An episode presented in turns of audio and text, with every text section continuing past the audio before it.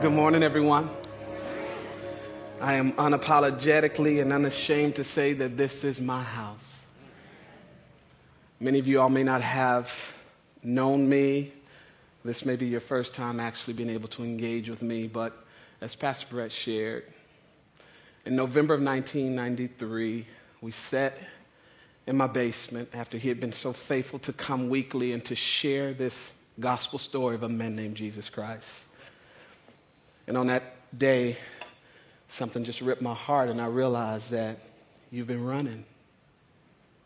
Not only from God, but from God's purpose for your life.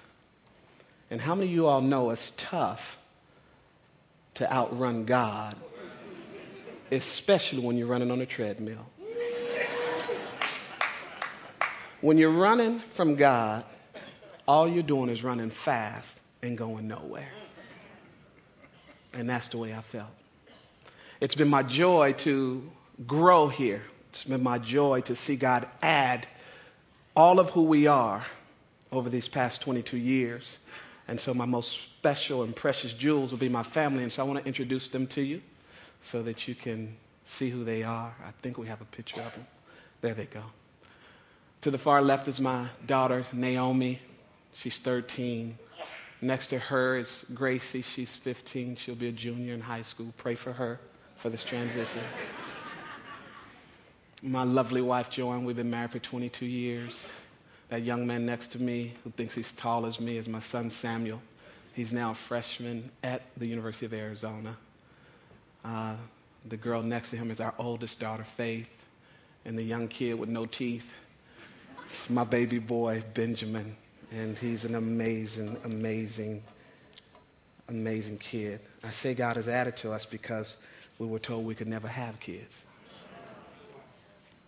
But you listen to God. You listen to God. And so, as I share to you today, I want to share to you as a son of this house. As I share to you today, I do want to share with you correct scripture. I want to make sure that what I'm giving to you is something that you can take back and you realize he did not lie. But more importantly, I want to make sure that I share my heart as a son in this house. And so the message that God has given me, and we'll join in Joshua chapter 1, verses 1 through 7. But the message God has given me is becoming a Joshua generation, following Moses and fulfilling God's purpose. Becoming a Joshua generation and fulfilling God's purpose. Many times when you serve God's purpose, you don't have a lot of time to look up and to gaze and to consider all of the things that God has done. And so when I walked into this church 22 years ago in Oakton, we were actually the church behind the church. We had about 70 people. There was something unique about this church because although we may have been small in number, we were big in purpose, big in vision. And I've had the privilege of being here for 22 years to finally step back for a moment to gaze up and to see all that God has done. And my encouragement to you is this stay long enough to see what God is doing. I've never had another church. No one else has ever been my pastor. I've gone through one new members orientation, and it was good enough for me. Something across the street was not going to appease me because I knew that whatever I needed to become had so much to do with what God was creating in me and not all of the things around me. And so I stand here with great confidence to tell you that this is my house. This is my home. What we do in Phoenix, we do. 70, now look. 22 years ago, now look. When God is pleased with you, He always expands His purpose for you. And He's pleased. He's pleased today. So I want to speak to you today from a son's perspective. And so we're going to learn from Joshua. Joshua chapter 1, verses 1 through 7. After the death of Moses, the servant of the Lord, it came to pass that the Lord spoke to Joshua, the son of Nun, Moses' assistant, saying, Moses, my servant, is dead. Now, therefore, Arise, go over this Jordan, you and all of the people, to the land which I am giving to them, the children of Israel. Every place that the sole of your foot will tread upon, I have given you, as I said to Moses. From the wilderness and this Lebanon, as far as the great river, the river Euphrates, all the land of the Hittites, and to the great sea towards the going down of the sun, shall be your territory. No man shall be able to stand before you all the days of your life. As I was with Moses, so I will be with you. I will not leave you nor forsake you. Be strong and of good courage, for to this people you shall divide as an inheritance the land which I swore to their fathers to give them. Only be strong and very courageous, that you may be able to observe to do according to all the law which Moses, my servant, commanded you. Do not turn from it from the right hand or to the left, that you may prosper wherever you go. Father, as we come before your presence, we thank you, God, that you're creating a generation. You're creating a people. You're creating Joshua's. Lord, we ask you today, don't tantalize our mind by enthusing our intellect don't simply move our emotions, but God, I pray that you would speak to our heart. Bless us. In your name we pray. Amen. Provide a little context. Here we have a conversation where God is speaking to Joshua. But if you look in verse 1, you, you understand that there, there's a unique relational component here that is being established. Number one is that God is speaking to Joshua, and I believe, and I may be wrong, but I think he might be speaking to him for the first time. He's referring to the fact of, that Moses, his servant, is what Moses is called, is dead. And Joshua, his title is the assistant to Moses. Moses, as we know, is one of the greatest men in the Bible. History tells us that he was a phenomenal man. God spoke to him face to face. It says signs and wonders were done through this man. As a matter of fact, it says that the power of God was displayed through this man to where when people saw the power come through this life, it could literally strike them with fear and terror says that no other prophet would ever come behind Moses to be such a man as he. Moses was a serious man. And if I was Joshua, I would have a Moses complex. And so God speaks to Joshua because Moses had died. Moses, as great as he was, he died before he crossed over the Jordan into his promised land.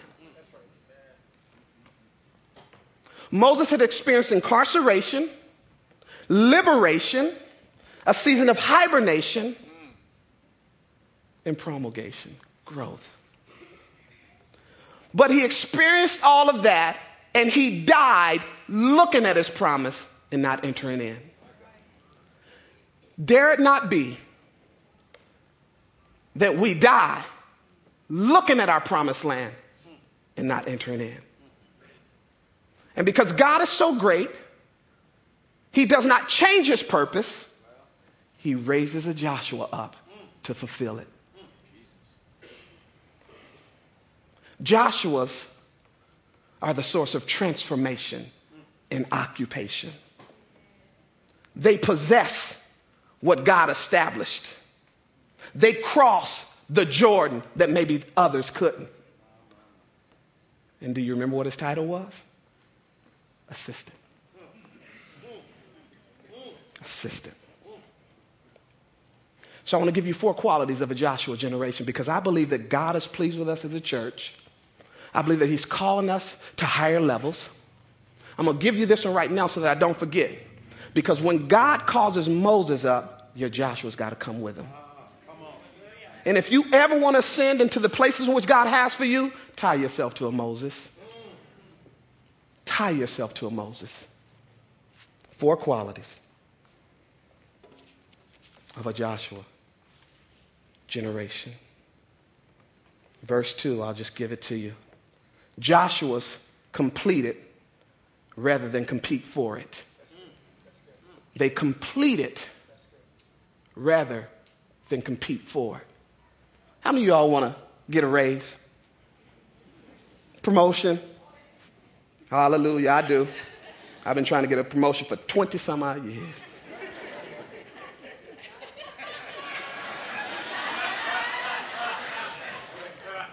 I'll, I'll finish it right, Pastor Brett, I promise. Many times when people are seeking something for themselves, they have to create things on their own. And before you know it, they see someone in the position that they think is theirs. Instead of being able to rejoice, they start competing for it. Joshua remained an assistant throughout his entire tenure of serving Moses. And never once did he try to compete with it. The Lord said, Moses, you shall not cross over. Inaugurate Joshua because he will. There are things that God has placed inside of this church because God's purpose and his vision for this church is huge and is generational. And there are things that God has placed inside of this church where He is looking for Joshuas who are not trying to compete for it. They've set their heart that I'll complete it. He said, You won't cross over, but Joshua will. Are you here today because you're Joshua and you want to see completed what God has placed in your Moses? Have you found yourself here today because all you're trying to do is to compete for a spot and to get your place? Joshua's completed. Point number two. Joshua's, they hear like Moses. Verse 3 Every place that the sole of your foot will tread upon, I have given to you as I said to Moses. Now, think about this. God is speaking to Joshua. He is commissioning him to go on this great journey to do amazing feats, and he does not talk to Joshua about his skill set. He does not talk to him about his abilities. He does not talk to him about his strengths, his weaknesses, his opportunities, or his threats. He did not give him a SWOT. he understood that in order for Joshua to possess what I've established for my people, he's got to refer back to his Moses. And there are times in my life that I've asked God, speak to me. That's shallow, that's shallow hearing. Because when God speaks, he speaks for his people. Could it be that God is trying to speak to us? He is speaking through a Moses, speaking about a people, speaking about a church, speaking about a purpose that he's established. In some type of way, we struggle with hearing because we only want him to he- we only want to hear him for ourselves. Joshua's don't need to hear for themselves. All I need to do is to hear what my Moses says. Here's the reason why. Many of us can't handle if God spoke to us. I've been close enough to Pastor Brett to realize some of the things that God says to him, I don't want to hear. Uh-uh. No, no, no, no, no. I, oh, no. God wants Joshua to understand that when God speaks to his Moses, there are others who are listening. Do you hear him? Number three, this is the one I love. Joshua's, they know their position. Verse 5. No man shall be able to stand before you all the days of your life. The Hebrew word for this phrase, or the Hebrew meaning for this phrase, really gives you two definitions. Not one speaks to opposition. Your enemy, is what he's saying, will never be able to stand before you. And so, this is what I've learned in my life. If I am following God, I am surrendered to his way, I've committed my life to his purpose, I've allowed my Moses to be a part of my life because I'm not trying to create my own thing, because God is not going to create something special for me. You know, I, have realized this about God. He does not have tailor made visions and purpose. He doesn't. God's purpose has been established before the foundations of the world, and He allows us to jump into His purpose and fulfill, what He's called us to do. So, in a small amount of time, we got a lot of purpose to fulfill. Jump in. He's not over there tailor making a purpose for me. But when I'm in his purpose and I'm following my Moses and I'm listening to what he has to say and I understand the vision, then no one can take my position. Know your position. Can I tell you a little personal story? Pastor Brett told you that he asked me to come on and to serve full time in ministry. And I have to preface it with this I could not believe God spoke that to him. If you see some gray hairs on this man's head, they're from me. He had to hear from God. Do you hear me? That's what Joshua's become, though. Because when you don't think you're anything, God brings a Moses to see something in you that you can't see for yourself.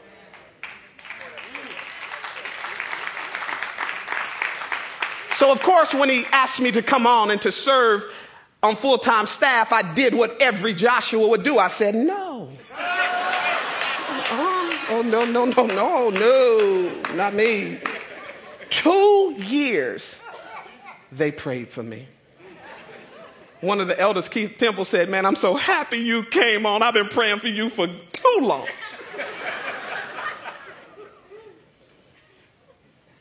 So now I come to our first staff meeting. I'm on staff. I'm feeling good. And you know what you got to do when you're on staff and you, you know, you're, you're, on a ministry team. You, you go get your best outfit. I wore my best outfit to staff meeting. I kind of tried to pull up to the table like I was important. Bam. And I'm just waiting for my task to be given because obviously they're going to be great. So Pastor Brett said, Daryl, I have a task for you to do. I said, Here it is. Whoa. Bring them. Bring them. Just line them up right here. Just I was ready. I was, I mean, I was ready. And here's what he told me. You see them two dead light bulbs up there? Go get a ladder, crawl up that ladder, and turn them lights on. Mm-mm, mm-mm. No, that's not my position. It's not my position. I've been poised in purpose for greater. So then he came to me right after that and he said, I got another task for you. And I'm like, he finally got it. He figured it out. He said, Can you please, because we had baptisms that night, he said, Can you go to the baptismal pit and turn on the water to the baptismal pit? Now, we were in Herndon, Virginia. And any of us who know about that baptismal pit in Herndon, you realize that the only way that you can turn on the water, you got to crawl up underneath the baptismal pit. You got to disappear. There's cobwebs and there's spiders and there's wood chips underneath this, and there is nothing underneath that baptismal pit that is holy enough for the position I'm called to. I get out, I got wood chips in my hair, and and, and, and I'm like, this is not my position. And then God told me, said, this will be your position for the rest of the time that you serve me. Because if you serve me, I've brought you here to turn on the lights in people's souls, to go to the places where it's dark, where nobody can see and nobody else wants to go. And you bring something up out of them that cleans them up and makes them whole. Know your position. Know your position.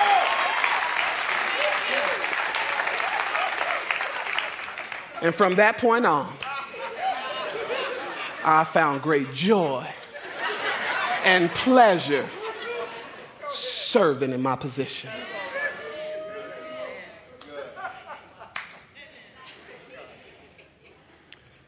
You cannot lose your position. You can only leave it.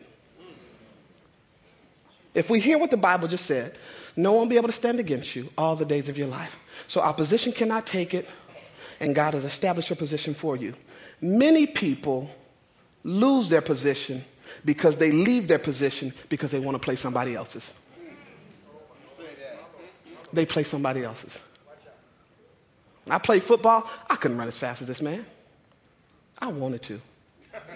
I could not. They drafted me as a corner. Fast as I got there, they said, man, you got to go back to safety. You just can't play corner. I wanted to be a Hall of Famer too. It's okay. You can feel sad for me. Yeah, just, but in order for me to be able to stay on the field, I had to make sure that I understood the position God had carved out and niched for me. So they moved me to safety. And your abilities can get you on the field, but it's the intrinsic intangibles that will keep you on it. It's not all the fluffy stuff. So they gave me this job that went along with my position.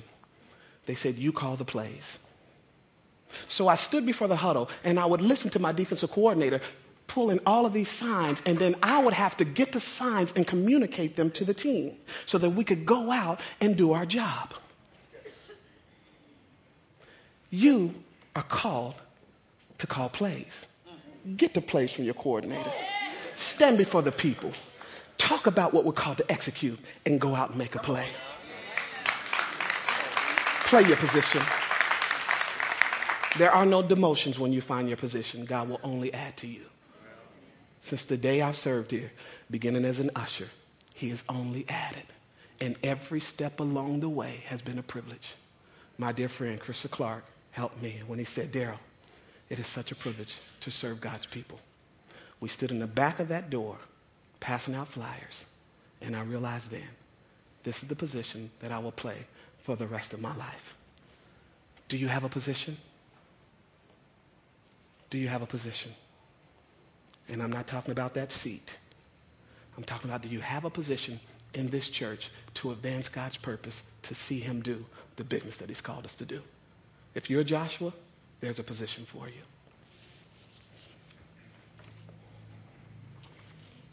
I just want to add this one. I don't know if I put it in my notes, but it says, As I was with Moses, so I will be with you. We need to understand that proximity to God's presence many times is not based upon how much we yearn and we strain to get closer to God. It's what are we willing to do to get closer to our Moses? In Numbers, in Exodus 33, it says that the children of God, when it was time to worship, they would all go and they would begin to pitch their tents. And Moses, out of all people, would grab his tent, he would take it a little bit further, and he would pitch his tent. And here's what I've learned that if we really want to experience God, you got to go a little bit further than what other people are willing to do. All of the other people, it says that the pillar would come down and God would speak to Moses face to face like friends speaking to friend. And everybody else was willing to stand at their door and worship from, a distance.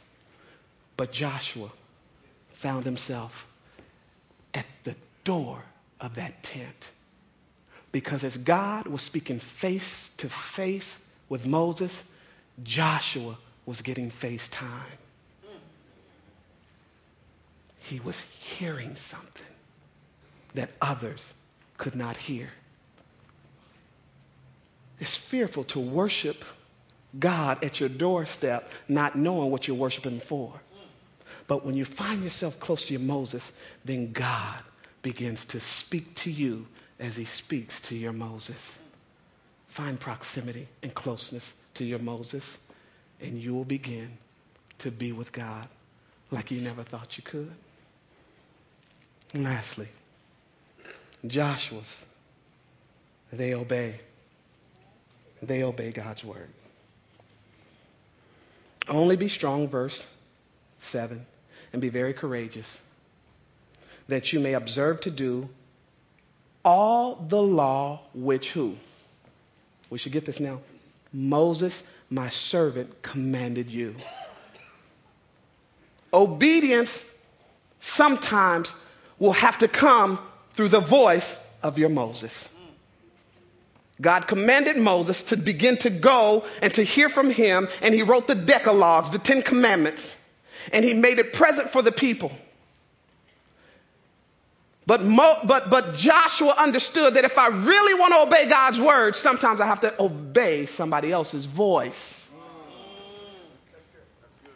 You heard him.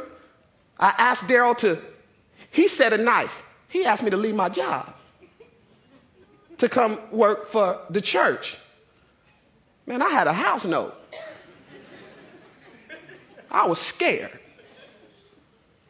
And at that moment, I could either listen to the voices that were speaking to me or trust in the voice that was speaking to him. Obedience, many times, will have to come first through the voice of your Moses. We're called to be a Joshua generation. We're called to advance God's purpose, his kingdom purpose here on earth. It may take you 22 years, like it did for me, to see all of what God is doing. He moves you from 70 to thousands. But all of us, if we're Joshua's, we're going to have to cross that Jordan. We're going to have to cross that Jordan.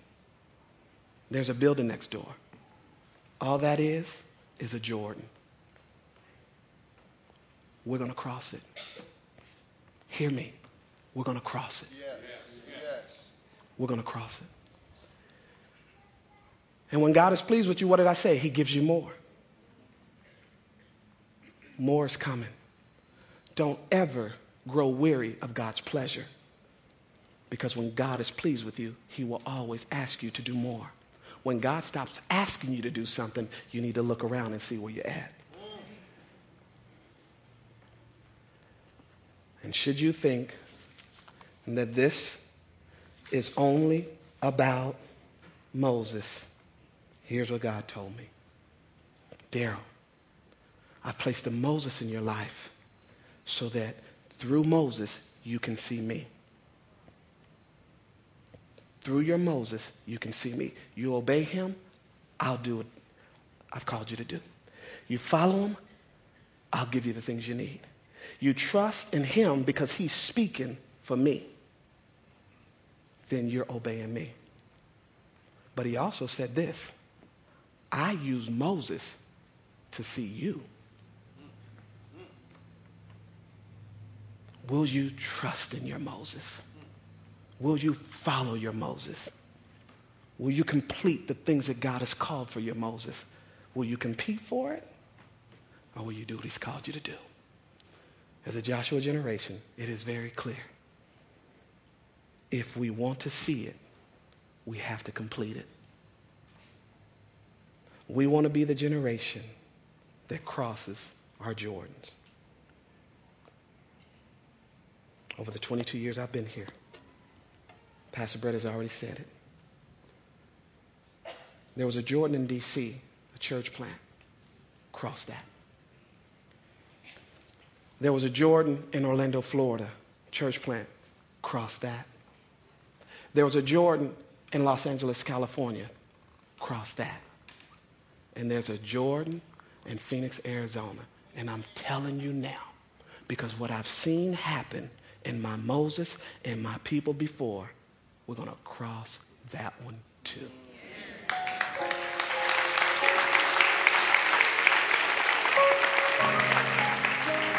I want to pray for us because God is calling Joshua to be risen up in this moment. He says, Now, therefore, arise.